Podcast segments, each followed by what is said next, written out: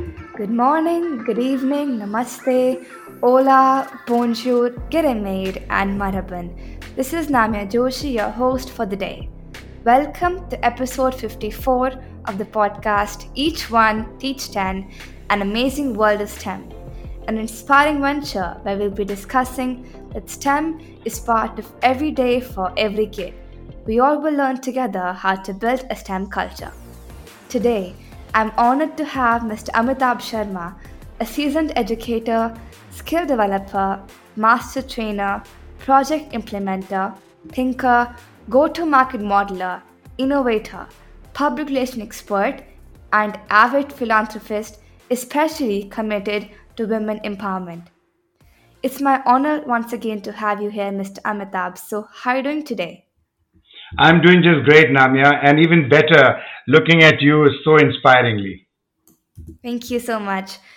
And our audience are eagerly waiting to know more about you. So, can we have a short introduction from you for the audience? Absolutely. So, uh, just to begin, first of all, I really appreciate uh, Namya's initiative when she reached out to me a few months ago to record this podcast. And uh, I was enthralled by the kind of uh, attention that she is seeking and getting from worldwide. She just told me that uh, she is being covered and uh, mapped all across the world. And I'm so proud of Namya. So, more power Thank to you. Thank you. as far as I'm concerned, I'm a storyteller. So, maybe my answers will uh, hit the point or relevant, but they will go all around. So, my uh, origin is from India and um from the city of the Taj Mahal, if uh, audiences around the world can relate to that. And uh, having been raised and uh, lived in India for good, probably 40 years, I started off with BSc honors in physics as far as education, then moved to uh, MBA, Master of Business Administration. Then I did my law degree, and finally my PhD in marketing.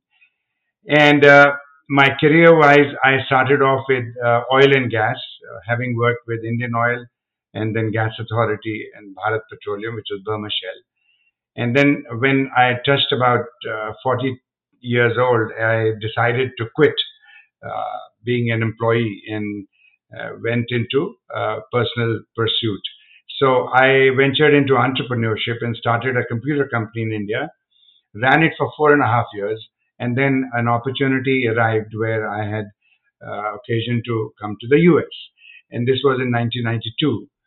I lived here for seven months, got so uh, enthused that I wanted to come back. And so from 95 onwards, I'm in the US for the last 27 years. I have run uh, effectively two IT companies, uh, Asterix Consulting and Aspire.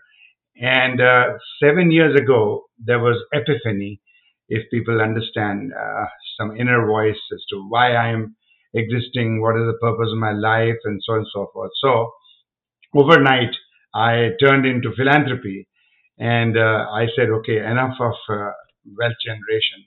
And believe me, audiences across the world, there is not so much bliss in earning money what it is in giving back to the community. So for the last seven and a half, eight years, I've been totally committed to giving back.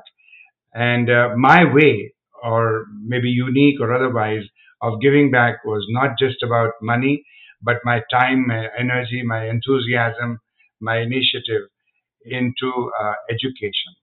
So I felt worldwide there is need to transform our Indians or schools across the world uh, from conventional ways of learning into uh, edu- innovation labs. So I struck upon the idea of uh, bordering my uh, giving back through science, technology, engineering, math, STEM, which is primarily the basis of our podcast today. So uh, it so happened that um, I, because I'm from India, I said, hey, Indian uh, children have incredible talent, and we have a wonderful history of innovation and invention and uh, discovery in India. If uh, everybody knows about uh, the discovery of zero from Aryabhatta or binary or uh, modern surgery, Charak and Shushrut. um, we've got a plethora of inventions uh, from the ages, and that was by virtue of the cross fertilization of ideas, the exchange of thoughts, uh, the discussion, the debate, and the cohesive groups that uh, work together to evolve uh, solutions to day-to-day problems. Okay, so that was my basic premise, and I said, okay, let me develop a very comprehensive curriculum so that it addresses the needs of uh, solving problems uh, across the world. Uh, the problems have to be contextual. Every country has different set of problems, issues, and challenges. So we must uh, encourage children to explore and solve those problems. So that was my basic start off, and so I ventured into that. And uh, as we go along this podcast, I'll explain to you how I progressed. And apart from that, I'm also focused very heavily, or rather invested into skill development. And I will explain that as well. Skill development also is about uh, developing the potential to be meaningfully engaged in life. Okay, I believe that the pursuit in life should not be focused on money or wealth uh, or earning. It should be focused on purposeful life. Uh, find a meaningful purpose which is of value to you and value to the society. So I have developed a very comprehensive skilling model, which I am uh, kind of uh, expanding or, or, or, reaching out to the whole world and saying, hey, this is a unique model and it is addressed to school students. Um, and I'll explain why. And finally, I'm dedicated to developing uh, the museum or the uh, the uh, India Heritage Center, developing culture, heritage, uh, and, and and and bordering on how we can espouse value systems across the world. Because Indian heritage is uh, Vasudhaiva Kutumbakam. We embody the entire world as one family, and so I want to perpetuate that feeling by doing this uh, India Heritage Center, uh, starting in US and then uh, kind of uh, cloning or uh, replicating it at other locations. So this is about myself. I am from an educated back education background. Uh, my wife is a PhD in child psychology. I have a PhD in marketing, and we are educators. We run a non-profit center in India where we teach 116 poorest of the poor children from the underprivileged community. So my life from here on out, uh, I'm very young. I'm only 69. I've got to live 115 years. I've got a lot of fire inside me, and I will continue to uh, devote and dedicate myself to the cause of uplifting education, but uh, education with a difference. So my motto is educate to innovate. Uh, education devoid of innovation, devoid of creativity, devoid of critical thinking is meaningless. And I think the world has enough potential to be able to explore more. And with all the new, uh, like uh, the Sustainable Development Goals, SDGs of the United Nations, 17 of them, uh, the fourth goal borders on education. And I think that innovative education is the key that we should all explore. So uh, here it is. Uh, this is the whole package that is in front of you today. Thank you, Namia. Thank you so much. So that's really significant listening to you the, from an employee to running your own ventures, becoming a philanthropist overnight. And then, like you mentioned, it is important to give back to the community with your full passion. And uh, I totally agree with the point when you mentioned that there's a need to transform Indian schools and uh, we need to explore more. You mentioning about skill development uh, and having a purpose. That reminded me of this book that I have read, Ikigai. That is your purpose Yes. in life, and uh, totally agree with the point about having cultural heritage, so that we have a value system to show that everybody around the world is connected. And that's really great to know that you've been able to teach underprivileged people and educate to innovate with the SDG 4. Totally agree with that too. Because if SDG 4 is achieved, all goals can be achieved. Yes. Right, sir. So Yeah. you've had a variety of experiences. How did you come to choose the STEM field? Great, great question, uh, Na- Namia. So it so happened uh, that uh, when this epiphany happened, one uh, early morning, it was about 2:25, I remember, in the morning, and I woke up. I was not stressed or tense. I just had this uh, inner voice say to me, "Hey, listen, enough, you'd stop whatever you're doing and turn to philanthropy. And so when I woke up in the morning, I spoke to my wife, and she said, You are one of the lucky people because in this life, uh, most of the people are bereft or devoid of a meaningful life after they have earned their living and all that, uh, comfortable. So uh, this question has dawned on you, and uh, I, I said, okay, then where is the answer? She said, well, the question came to you, so the answer automatically will come to you. Have patience. Patience is a virtue. So Namya, I said, all right. So 15 days later, suddenly again, dead of the night, said, listen, you've got to devote yourself to creating talent, to creating uh, innovation, to creating the workforce of tomorrow. So, bingo, I said, Eureka. I said, this is where I'm going to devote myself.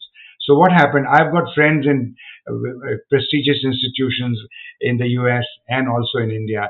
And uh, since I'm an Indian, and you cannot drive India out of an Indian ever, right? so, so I said, so that's where it started. But now, of course, it's percolated down to the US. And science, math, engineering, or technology is universal, right? Two and two is four, any part of the world. So I said, okay, I came to India and I said, what are the problems that are in India? What are the contextual issues and challenges that people are facing? There's pollution, there's traffic, there is uh, contamination of water, there's whole uh, spectrum of them. So I took my team from here and I said, all right, these are the problems we must encapsulate in developing a comprehensive curriculum, a STEM curriculum. So that's how my journey into STEM started. That I said, rather than just hawking uh, tools or games or puzzles or, or other people who are doing, right? Rather than hardware, one should focus on the software part of it, on the curriculum part of it, so that children get challenged. See, their neurons have to fire to be able to become creative, right? If you uh, Namya, if you give a child a problem and then a 10 step uh, process of solving that problem, then the child is just following that those steps. The child is not exercising his or her brain, right? What, what we should do is we should delve or push the child like you push a small child into a swimming pool, right? One way is you catch hold of him and you say, hey, now you learn. Other way is to make him jump and then he will strive and pull his. So the, the child will get confidence. The child will be become capable. The child will become strong and forthright to solve those problems, right? And face challenges. That's the kind of environment I wanted to build. And and what I saw happening in uh, in India was that horse trading was going on in the name of robotics, in the name of these game and that game and that puzzle and all that.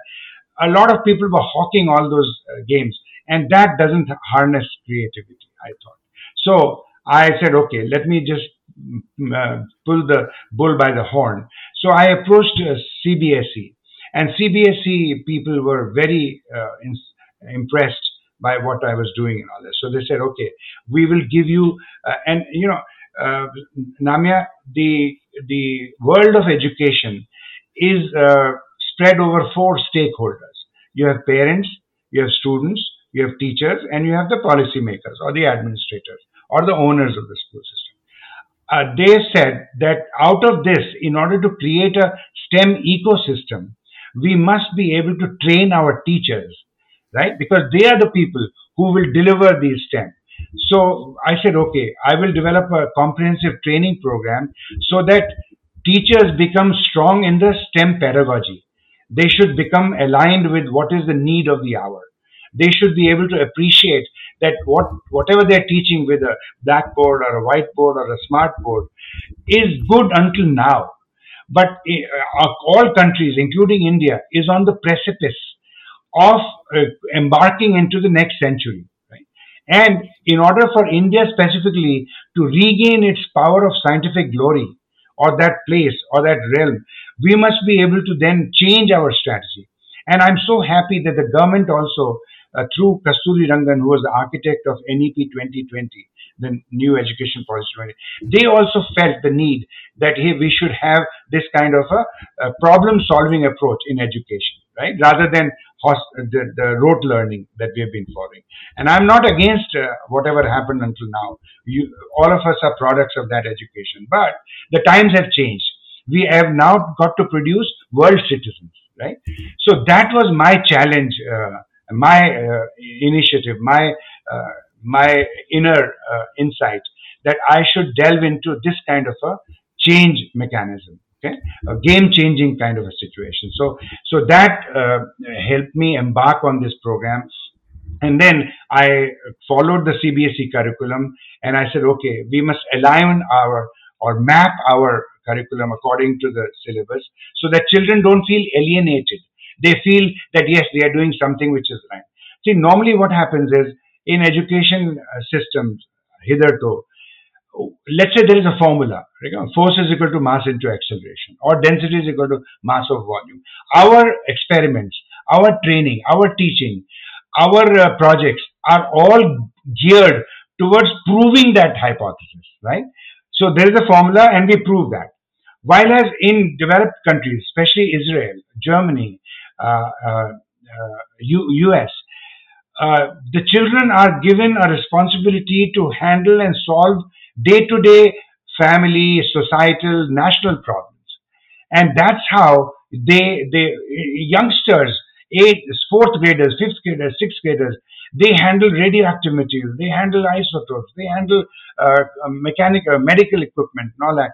And that's how you germinate the urgency, the tenacity to uh, think out of the box, to think critically, and then to find solutions. So that's how uh, answer to your question again, how did I come to choose a STEM field? This was my uh, my calling, as you say. My calling was rather than you know shake the shake the citadel, uh, shake the platform, shake the foundation, and uh, it takes one person to start the whole revolution. You know, Netaji Subhash Bose or Martin Luther King or uh, Nelson Mandela. They all started one person, and then the revolution happened. So so my mission, my my my dedication and devotion is to be able to get this grassroots transformation, uh, uh, Namia. And uh, I have come a long way. People are now enduring. Will you be surprised? Even in the United States, where the STEM field evolved two and a half decades ago, the actual authentic, when I say authentic, I mean really authentic STEM, has not precipitated still. It is only very marginal. About 18 to 22, 23 percent only has. Uh, but there's a lot more work, and I'm wired very well within the STEM community within the United States. And and you know a few people. Uh, Jeff is one of those people. Uh, who he and I talked about you first, and then you know I reached out and all that. So so we have got this uh, entire community of uh, STEM passionate people who are trying to then embark on this uh, journey of uh, changing the whole way people are thinking. So I think I've answered with a variety of experiences that I have. And see, my oil and gas experience, my IT experience, and all that gives me a broader horizon to think constructively into developing a STEM curriculum, even training teachers. So today, Namia, uh, I'm being approached by teachers from across the world, from South Africa, from Namibia, from Angola, from uh, uh, Singapore, from of course from India, and allow us to get trained and certified into STEM. So we are um, doing that. We are engaged in that. Plus, we are engaged into school systems. We are engaged into creating centers of excellence. I have just um, started or launched Center of Excellence in uh, Kolkata three months ago and that they are doing well. They are private entrepreneurs. I'm starting one in Gurgaon. You know Gurgaon in Delhi. So I'm starting one in uh, very soon there. Noida, we are starting one here. Uh, we are doing uh, training uh, for teachers in Washington D.C. We are doing training Guyana in Trinidad and Tobago. So all this is happening because of my passion to serve the cause of. That's really very influencing listening to you, sir. That it was just starting with the inner voice.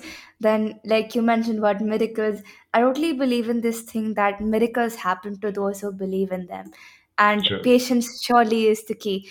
And then, when you realize that devoting your talent to helping people is what you have to do, listening to you uh, that you focused upon the problems in India, took your team, and then started with creating a STEM curriculum. Rather than the hardware, focusing on the software is what matters. And then I totally understand the point that it's not like just when you have to give the problem and solutions exactly at the same time. We give the problem to the students and let them find the solutions because that will help them a lot to create a strong intellect. And those skills would what help them a lot in their life ahead to actually use them in the real life situations. And the point about training teachers of, is of the utmost importance so that they can be aligned with the need of the hour, like you mentioned. I mean, you came upon the NEP 2020. I truly believe it is one of the biggest highlights in the Indian education his, uh, industry till now. And that's how we need change so that students can you know, learn how to try in their own way and then become the change makers too. Because when they'll be able to think out of the box, they will learn different ways to actually apply that. And in the end, like you mentioned, like shaking the platform because we just need one person to start the revolution. And that totally is a ripple effect that just one drop of ripple can bring change in society. Absolutely right. Right, sir. So the theory uh, and use of STEM pedagogy have advanced significantly throughout the world, and there's tremendous potential among those with ability to offer original solutions. So, what does Atlanta's STEM A- A- Academy of USA focus upon? Okay, so great. Uh, so Namia, what we engage in is we develop. We like I said, we have developed a community of STEM uh, committed STEM leaders, and then we have regular interface with them. We have conferences and webinars, and we kind of uh, organize these across the world. Uh, there are people from India, the Goenkas, and the other uh, groups. Lots of groups have reached out to me. We have conducted those. Uh, there is uh, uh, Ahlcon Public School in uh, Delhi. Uh, they, they, they have organized several programs. So what we do, STEM Academy of uh, USA, based out of Atlanta, is whether it is uh, India or America or any other country, we encourage uh, STEM enthusiasts to come to a common uh, forum or a common uh, agenda platform, and then we say, hey, rather than going about beating the bush and trying to see uh, small marginal changes in the conventional or traditional way of learning, no, no, no. Uh, the re- revolution has to happen from within. So start off with the authentic STEM, meaning that you allow the children, first of all, you identify the challenges, identify the contextual issues, and then allow the children to dabble with those. They may, may or may not find solutions, or they may find different solutions, but it's fine. Different solutions is fine because only when you brainstorm with these, for example, the teaching of management or the teaching of law or the teaching of medicine, all that uh, prevails or circles around discussions, case discussions, right? Uh, that's how you exchange your ideas. That's how you uh, kind of come onto a consensus that yes, this is the formula. So I am reminded uh, many a time of people uh, such as uh, Gitanjali Rao. You have heard about Gitanjali Rao, uh, Namya? Have you? Okay. So. Gitanjali Rao, 11 year old, right? She was on the cover of Time magazine as the innovative child of the year two years ago, three years ago, right? And what happened? She was seized or totally uh, uh, engulfed with solving a problem in Flint, Michigan, in the United States, of contaminant contamination in water, right? So there was lead in water, there was arsenic in water because of the corrosion in the pipes. And so she said there should be a very uh, small kit that she should develop. So as a product of STEM, she became uh, engaged in a multidisciplinary or interdisciplinary solution uh, she merged chemistry, she merged uh, um, uh, architecture, designing the whole thing. She merged cryogenics and she merged uh, Bluetooth and developed this kit. And the kit started off being expensive, and now it's very, very cheap and economical. So every household can afford that uh, kit to test the water that they're drinking. See, water is so important for human life. So, so this is a kid, 11 year old, 12 year old kid, totally, uh, uh, totally committed or capsized with finding that solution to the problem, burning issue, right? And she did. And there are a whole host of uh, people. Uh, the founder of uh, email, now, uh, un, un, uh, what is his name? Annadurai or some, he's again an Indian, of course. Somebody from the US is, is, is now acclaimed as being the founder. But the actual founder of email is again an Indian, right? So youngsters in Israel, they are delving with major problems. And uh, I just read a few days ago, Namia, that uh, lots of women around the world are affected by uh, uh, uh breast cancer, right? So rather than su- surgically removing the cancer or treating it with radiation or treating it with chemotherapy, these people have developed a, a technology by which they insert a needle and they freeze the cancer uh, uh, lump uh, 274 degrees, right? So at minus 274 degrees, the whole uh, cancer cells become inactive. And then the body mechanism itself treats the cancer. How, how uh, radical is that, right? Uh, you, you are not going to operate, you're not going to. So a lot of people, uh, 400 women in Germany, 200 uh, women in US have now been subjected to this treatment and treated. So so stuff like in Russia, I heard that youngsters are given aprons and all that they ha- handle radioactive material. So what uh, STEM Academy of USA is doing is trying to now uh, share these examples across the world with youngsters, with teachers, and saying, listen, shed away the old way and, uh, and embrace the new way. And the new way is to allow the children, give them a problem, give them a tough problem, easy problem, whatever, but give them a problem which is uh, affecting daily life, which is affecting nation, which is affecting society, and allow them to solve those problems. As I said, they may or may not come to a solution, but at least they have tried. And when youngsters try, uh, you know, you you're a, a, lady. I feel, and and here I'm touching a point. I'm very passionate about women women empowerment. See, generally, uh, women uh, biologically, metabolically are 360 degree uh, people, right? Men have this uh, tunnel vision. and women are more more kind of conceptualized, and so uh, even in uh, computer programming, I've seen women are much better developers and analysts and and managers and so on and so forth. Okay, so I feel that women should be motivated to pursue science and technology in these fields. They should not be ushered into humanities or social sciences. Oh, no, no, no, you are not meant for mathematics or science. No. Uh, look at Chandrayaan. When Chandrayaan was launched in India, the two managers were women. One from uh, South India, one from Lucknow, right? So, so the what I'm trying to say is, STEM Academy of USA is uh, attempting to develop a worldwide uh, energized community, an ecosystem which will help trigger solutions to day to day problems. And that's how we are serving the cause of the United Nations Sustainable Development Goals. We are trying to see, and today's problems are not problems which existed 50 years ago or 20 years ago. And tomorrow's problems are not going to exist today.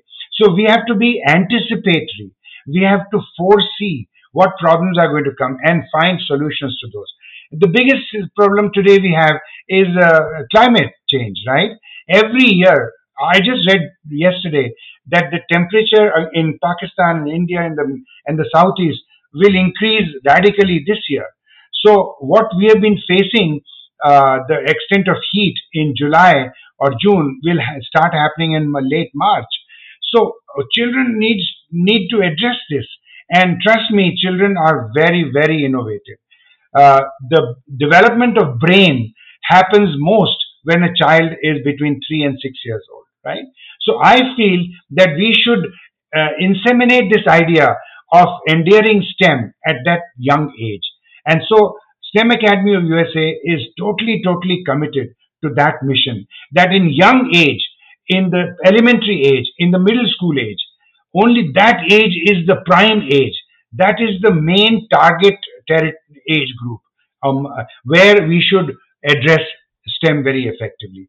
And STEM Academy USA is doing a, a Herculean job in trying to address that uh, so that people don't feel, oh, STEM can be done when you are in a high, uh, undergrad or in high school.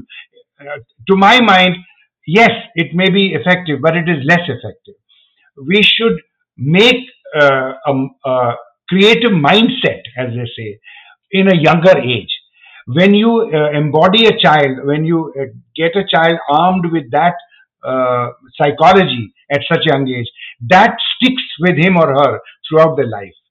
So whether uh, you become a housewife, whether you become a homemaker or a creator uh, or a employee or a manager or an entrepreneur, that creative mindset, that applicative mindset, you use the word apply.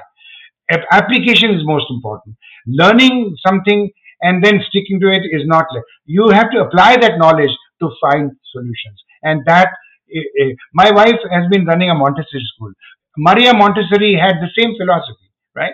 That you allow the child to explore, experiment, uh, experiential education, as they say, touch, feel, sensorial. And that is what we are trying to see. We are trying to shun away from games and tools and equipments and, and models and uh, puzzles. We are trying to say, hey, no. Uh, and, and no child is young or old. You've got to allow the child to face hard problems. And believe me, you, like you said, miracles happen. Young children come up with innovative, wonderful solutions. And that's why I admire the national leaders who are so enshrined in this concept of encouraging youngsters to think uh, in, in a wider horizon. Absolutely. So that's really uh, inspiring listening from you about how your platform focuses on providing conferences, workshops, and it is available worldwide so that we can encourage STEM enthusiasts on a common forum.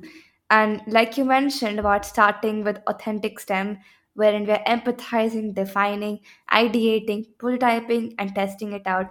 And you mentioned like young change makers like Gitanjali Rao are a pure testimony to creating things with STEM. Uh, and like you've mentioned different things about uh, Russian students being able to handle radioactive materials and how it is important to motivate women because I totally believe in the fact that girls in STEM is a thing and it has to be more uh, available in the society so that we can motivate more girls to come forward because it's already inside them this needs a little bit of motivation to come forward as it's scientifically proven they're more creative and if they have the motivation then they can come forward in the field break through the ceiling and then create wonderful things.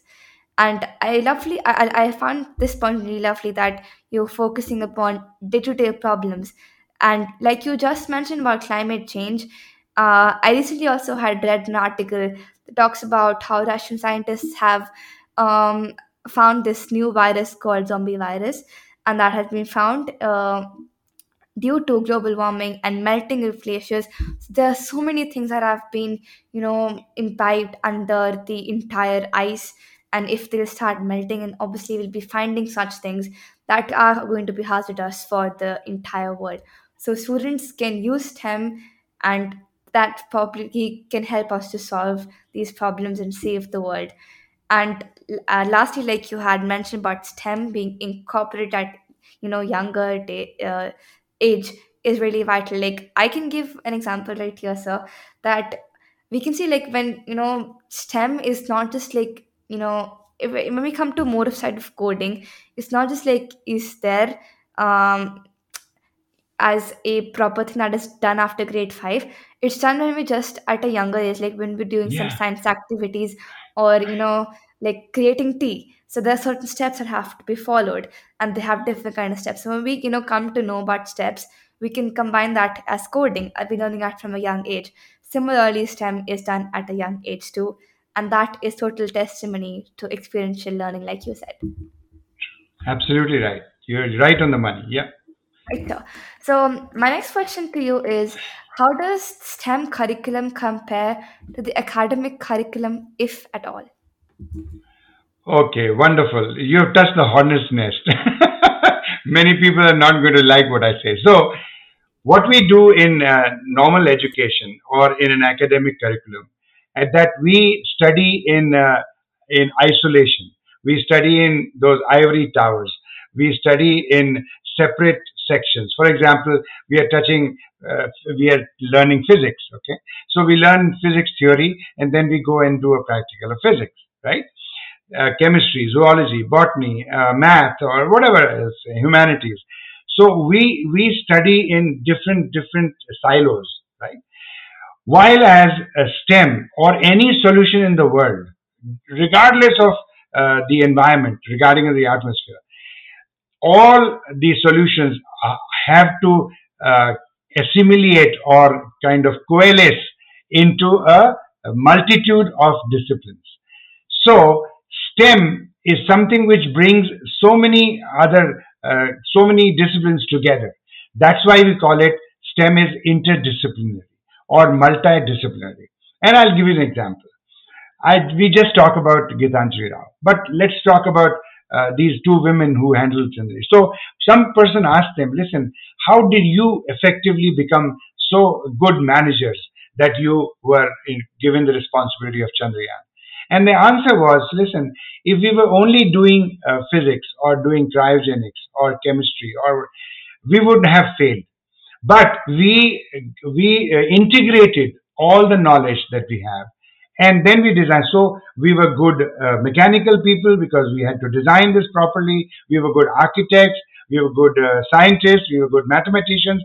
And then we integrated all this knowledge and then developed this entire launch formula, right? And that's how this began. And this is relevant for any uh, solution in the world.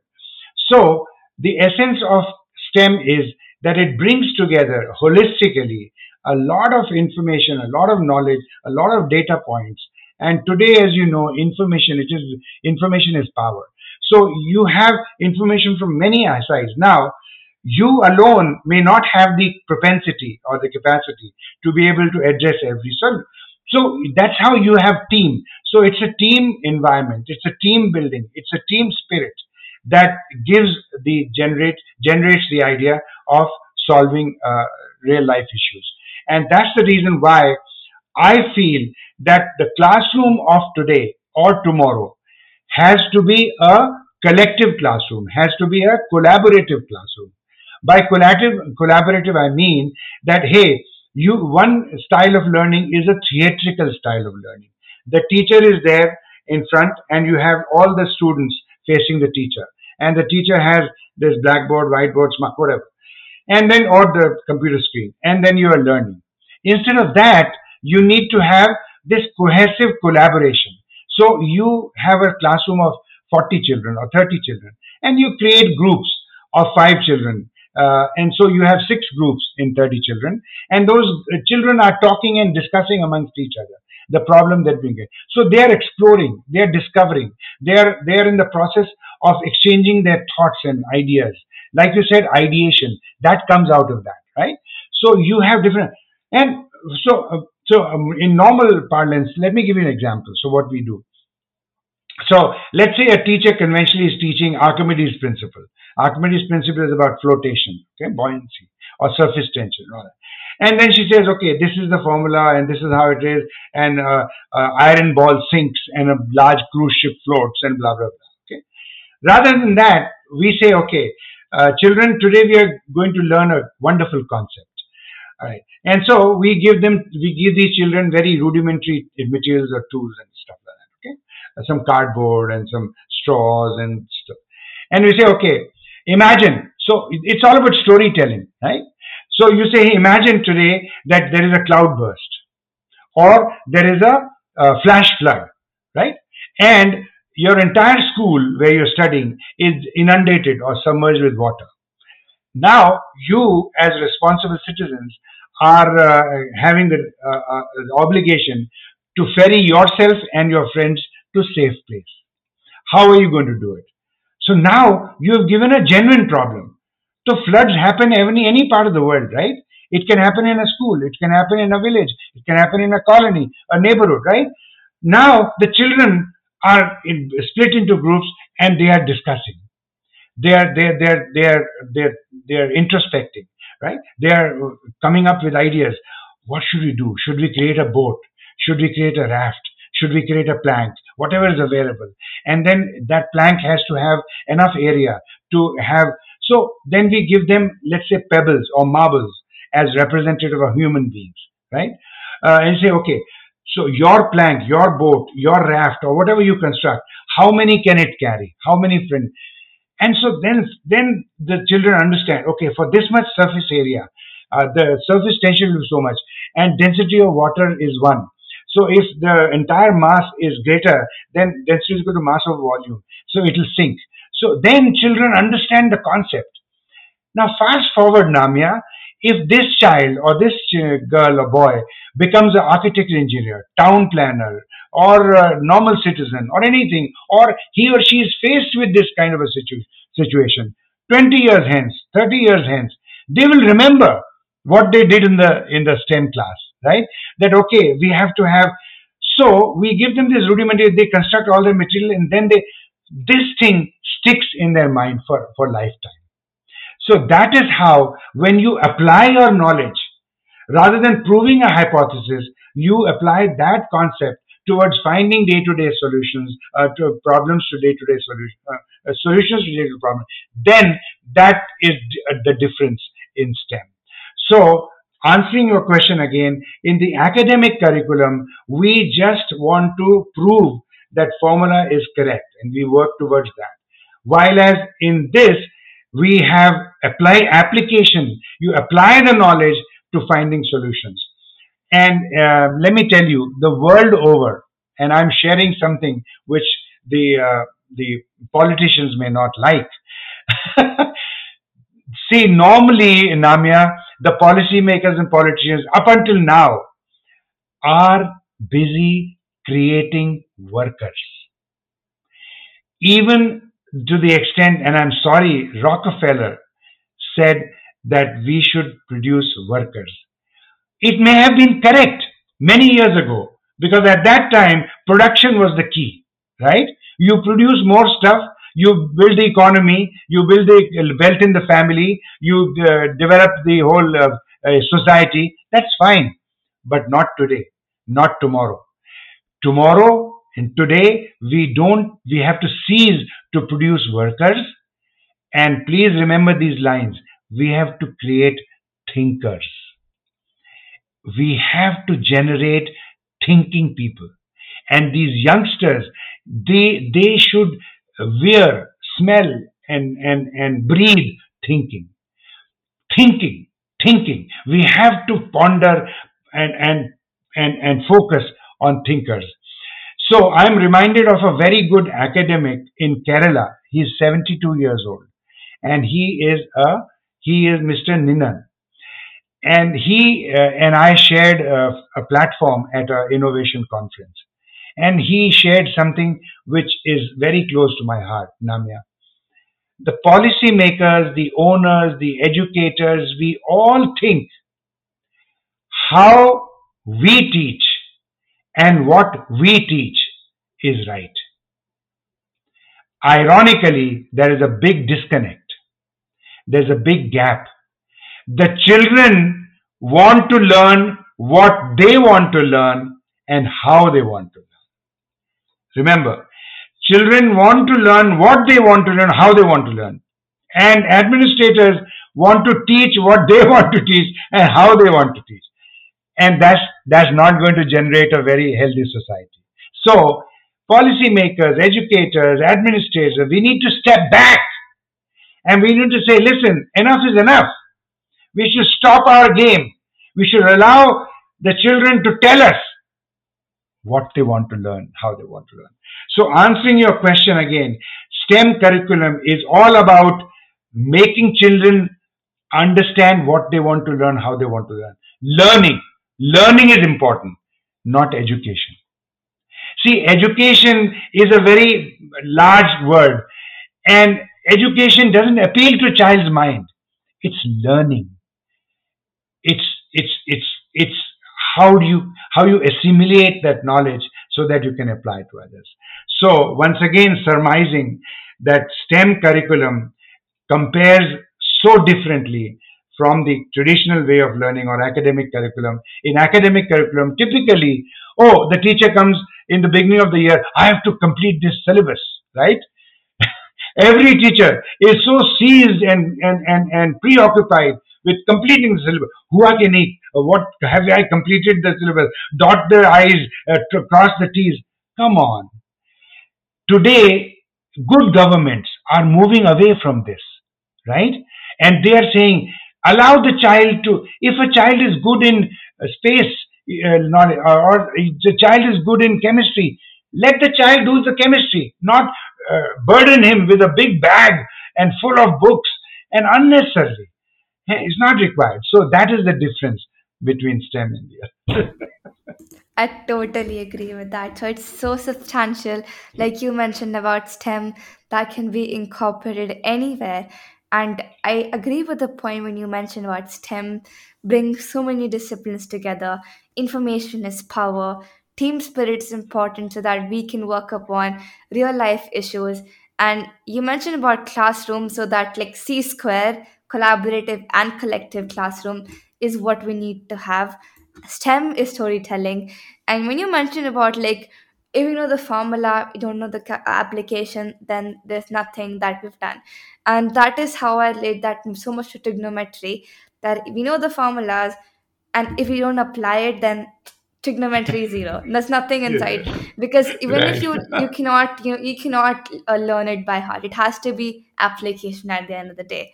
And Yeah. I totally love the point of having thinkers, not workers, to have your thinking caps on all the time. And children do learn in the way they want to learn because everybody learns differently. Teachers have started dwe- uh, you know developing the ways they want to teach which which children want to learn, and that's really a great plus point on how the time is changing now. And in the end, like you mentioned about learning being important, that the quality of education is very much important over the quantity of education. Right. Right. Absolutely. Right. So, so I have a fun question for you. Um, uh-huh. is your favorite subject? Okay. My favorite subject, I'll tell you, is education. Oh, that's yeah. great, actually. Yeah. Education, education, education. I tell you, uh, see, um, and I'm sorry I'm bringing this in. The war in uh, Iraq, the war in Libya, the war in uh, Russia and uh, Ukraine, all these wars, what are these wars emanating from? What are these wars developing from? This is developing from lack of understanding each other. And lack of understanding is, is based upon lack of education. Come on. At the end of the day, when Alexander, Alexander the Great, they say, right? When Alexander died, do you know that he he shared this that my hands should be kept like this so that people the world over when they see my funeral or when they attend my funeral know that i am carrying nothing right? So when this nation is trying to usurp a territory a geographical territory what worth is that? It's just a piece of land right? You you be happy with and this uh, can relate to human beings this can relate to societies this can relate to nations that one should be satisfied with what you have. Do the best you can. This is a small like they say god is a tour operator and we are all tourists right? But we forget Namya the oh we are here for posterity. We are not here for posterity. We we are not uh, immortal right? We we have evolved we will perish. So in the indian ethos we say hey there is this gen uh, there is uh, there is uh, uh, brahma and there is vishnu and there is shiv the trinity you get born then you sustain and then you perish you dissolve you go away so likewise uh, you've seen empires fall. Empires, uh, the the Roman Empire, very strong, nowhere existing today, right? The German, uh, you know, all that uh, Holocaust and all that, it never uh, could sustain. It just went. So, so I think education is so important and uh, big different, big problems. Like they say, war. Uh, our Jaishankar, the foreign minister of India, said that war is not the solution. Mm-hmm. So when you when you have these attacks, whether it is uh, civil uh, war or this or that or or uh, religious wars and torment each other, I mean they are meaningless. And I think education is the base. Education is the key. If we sit back, okay, I'll give an example. Steve Jobs, the founder of Apple, got fired from the board of directors, right? And guess what he did? He came to India. Did you know? The Facebook Mark Zuckerberg came to India. Did you know? Or and when Steve Jobs came here, he lived here and he stumbled upon a book called Autobiography of a Yogi. If you have not read that book, Namya, you should. And you should encourage other viewers also to read that book. And that transformed uh, Steve Jobs' life. Autobiography of a Yogi. And what he said, he said, insight, our Gita, Bhagavad Gita. So insight is most important. And what happens, how does insight develop? Education. You've got to be able to understand each other, understand family. A lot of divorces happen. A lot of bad things happen in families and societies. Lack of education. Hey, listen, this is all transient. We are temporary. Nobody is here permanently. So why affect the other one? So, so coming back to your surprise question, education, education, education. And guess what? My father, and I'm bordering on something different. My father was a, a Hindi laureate. He authored 56 books. Oh, wow. He lived on, yeah, he lived only 58 years, very short lifespan.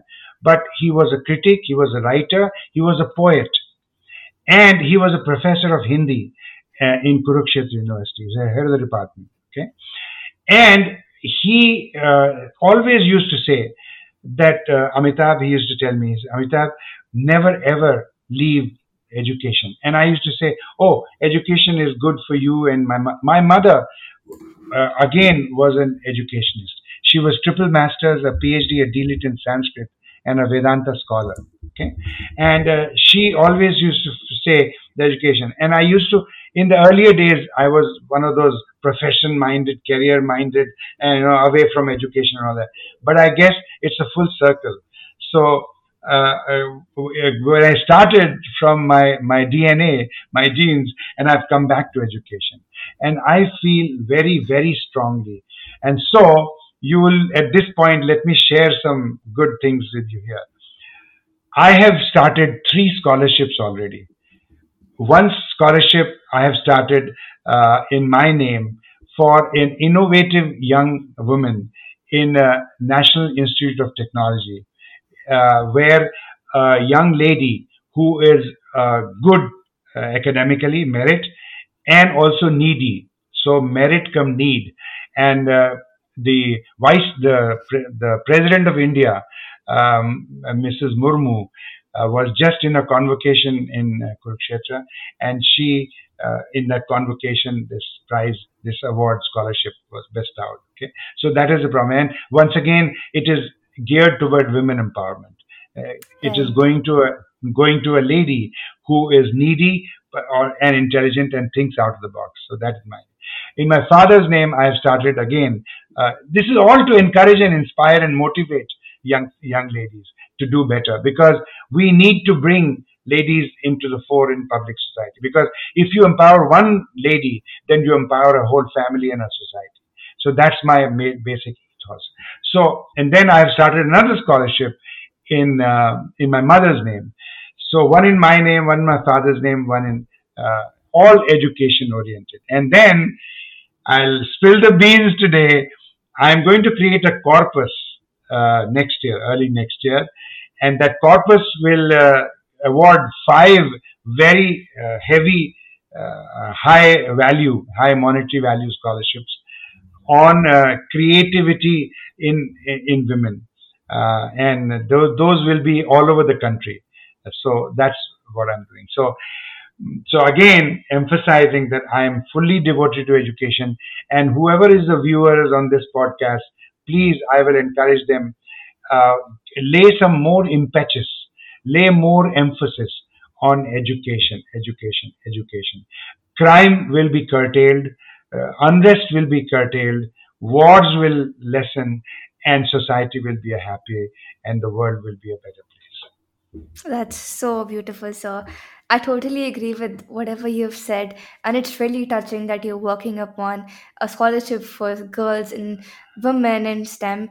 And like listening to you right now just reminded me of these two things that life comes from earth and life returns to the earth, and education breeds confidence, confidence breeds hope, and hope breeds the peace.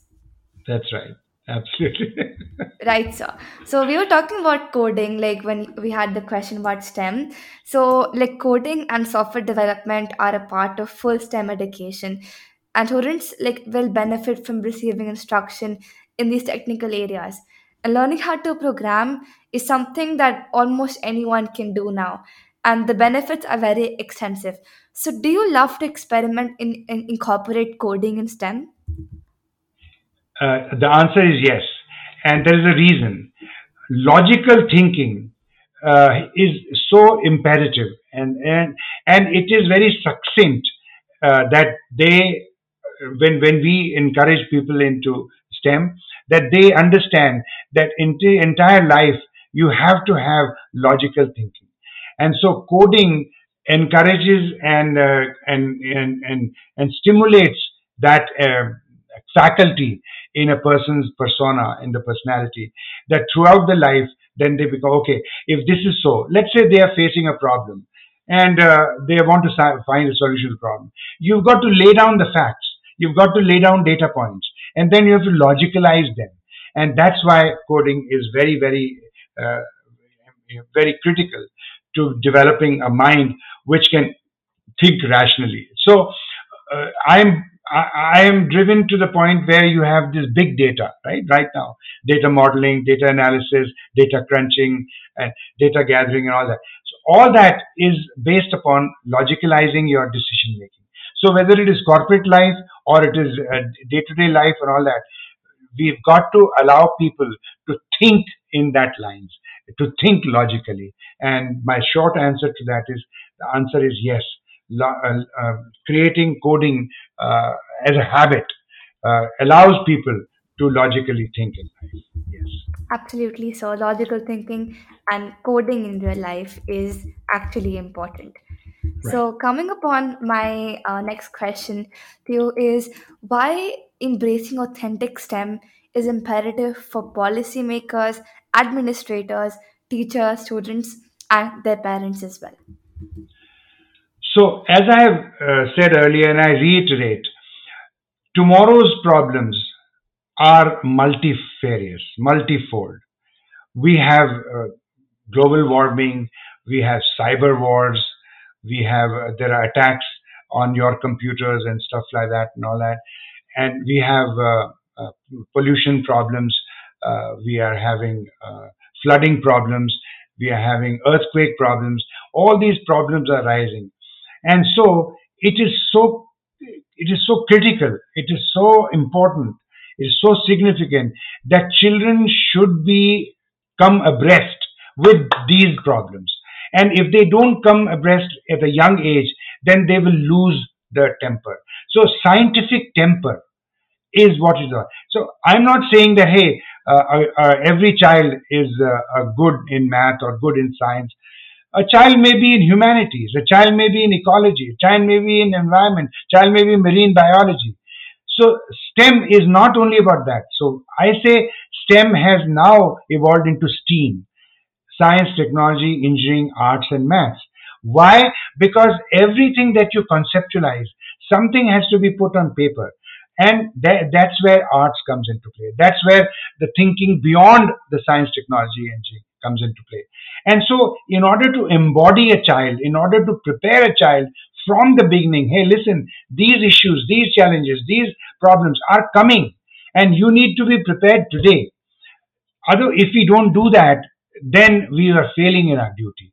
And I think the policymakers, the administrators, the principals, the teachers, and parents are all in it together. We have to all be committed to this uh, mission if we are not, let's say if a parent is not, they say, no, no, no, no, I don't want to undergo STEM, whatever education is happening, then he will be left behind. I, I always talk to children uh, and parents all around. I say, listen, would you rather have your child become an entrepreneur, become uh, Steve Jobs or Bill Gates or uh, uh or Elon Musk, or end up being just an employee? And the normal answer is no, no, no, sir. We'd like it. Okay, then if you have to have that entrepreneurial streak, if you have to have that innovative uh, uh, uh, psych, uh, uh, idiosyncrasy, then you should allow your child to uh, be to ingrain those faculties, right? And those faculties are are generated by STEM. So I think it is so important for all these four stakeholders, five stakeholders, to be committed to this mission, to be committed to this project, to be committed to this endeavor, that they should collectively say, no, we will stop uh, following the earlier erstwhile method.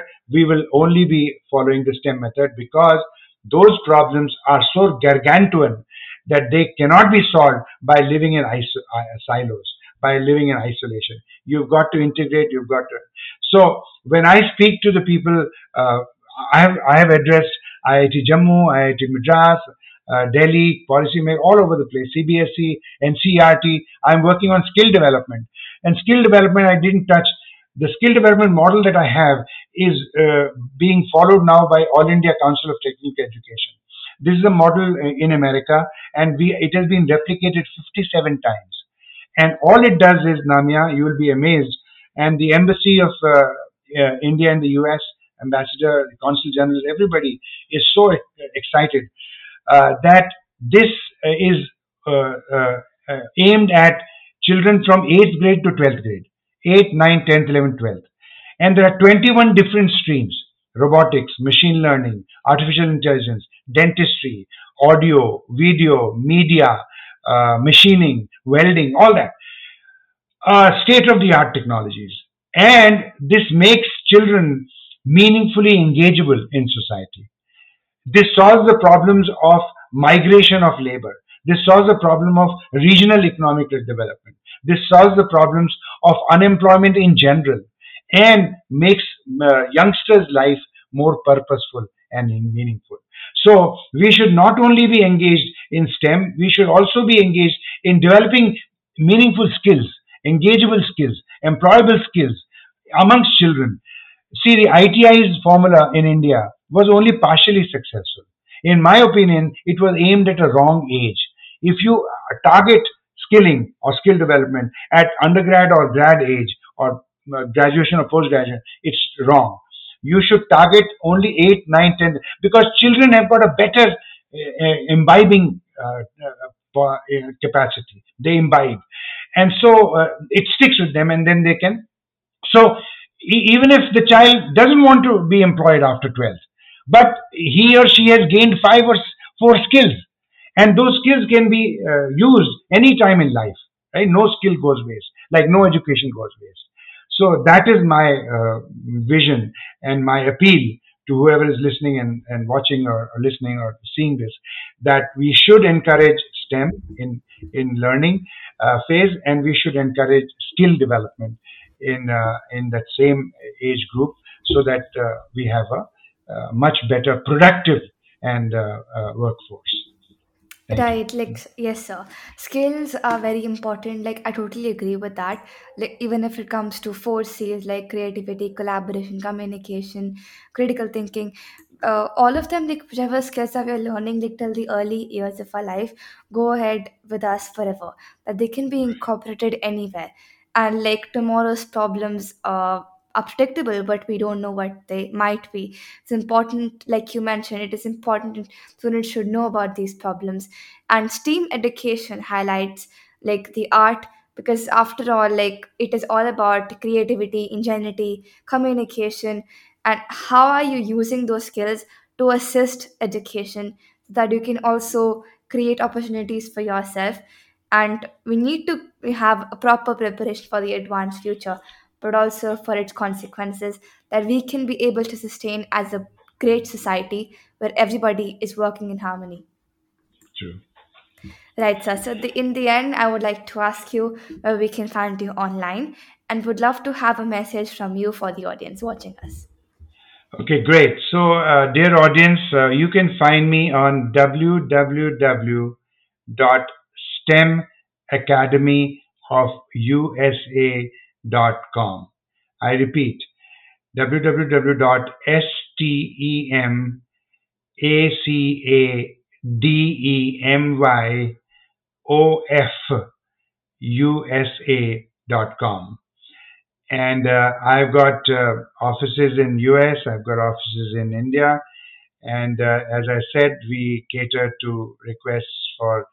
teacher training, STEM training, and also for student training independently, which means through centers of excellence. People can approach us, we can help them institute and establish centers of excellence where they can disseminate knowledge on STEM both to teachers as well as students who are desirous. And also, we have programs which can be established and instituted or organized in schools. So we encourage, and I've got a lot of material, uh, a brochure and uh, some news items or press releases that we have. I can share. My email is info i n f o at stemacademyofUSA.com. Again, info at stemacademyofUSA.com. I will be happy to share whatever information, knowledge I have with people who are keen to either go into school system, uh, STEM education, implement. I feel it should be become a part of the regular school timetable. Uh, it should not be just a, a elective kind of a, like a judo club, karate club, cricket club, dance club. No, it should become a part of the regular school timetable so that people understand the significance of STEM or relevance of STEM. Okay, so that I can establish, I can help establish center of excellence. And if somebody is interested in the skill development, which has got 21 different streams over three and a half month modules, very simple to implement, very easy, very effective, and I can efficiently develop that program for you guys. Okay, and my phone numbers are 404 434 7480 in the US, and in India it is 9810408670. Happy to be here, and uh, the message I want to leave with you guys is hey, listen, uh, STEM is here to stay. It is uh, very, very easy to uh, embrace STEM, and we should all be very geared towards developing a society which will be capable and confident to handle problems of today and tomorrow. And we should all love and uh, feel uh, that education is a promising field and education will change, uh, will be a big change maker and it holds the key to all the uh, problems, sol- solving all the problems that we face today. Right, sir. And listening to you today has reminded me of this thing that the regenerative education revolution is upon us. Like iron and steel to the industrial revolution, like microchip to the tech revolution, stem cells will be the driving force to the- of the next revolution. So, thank you so much, sir, for taking out your precious time and being here on my podcast, sharing your insights that I've taken in- into account. And I'm sure the audience has enjoyed listening to you today. Thank you so much, sir, once again. And Namya, before I sign off, um, I have got goosebumps. I am so enthralled, and you are an inspiration. You are a game changer. So, more power to you. Thank you so much, sir. And thank you so much, everyone, for joining us and listening to this episode. I'll see you in the next one. Till then, each one, each ten, have a nice day.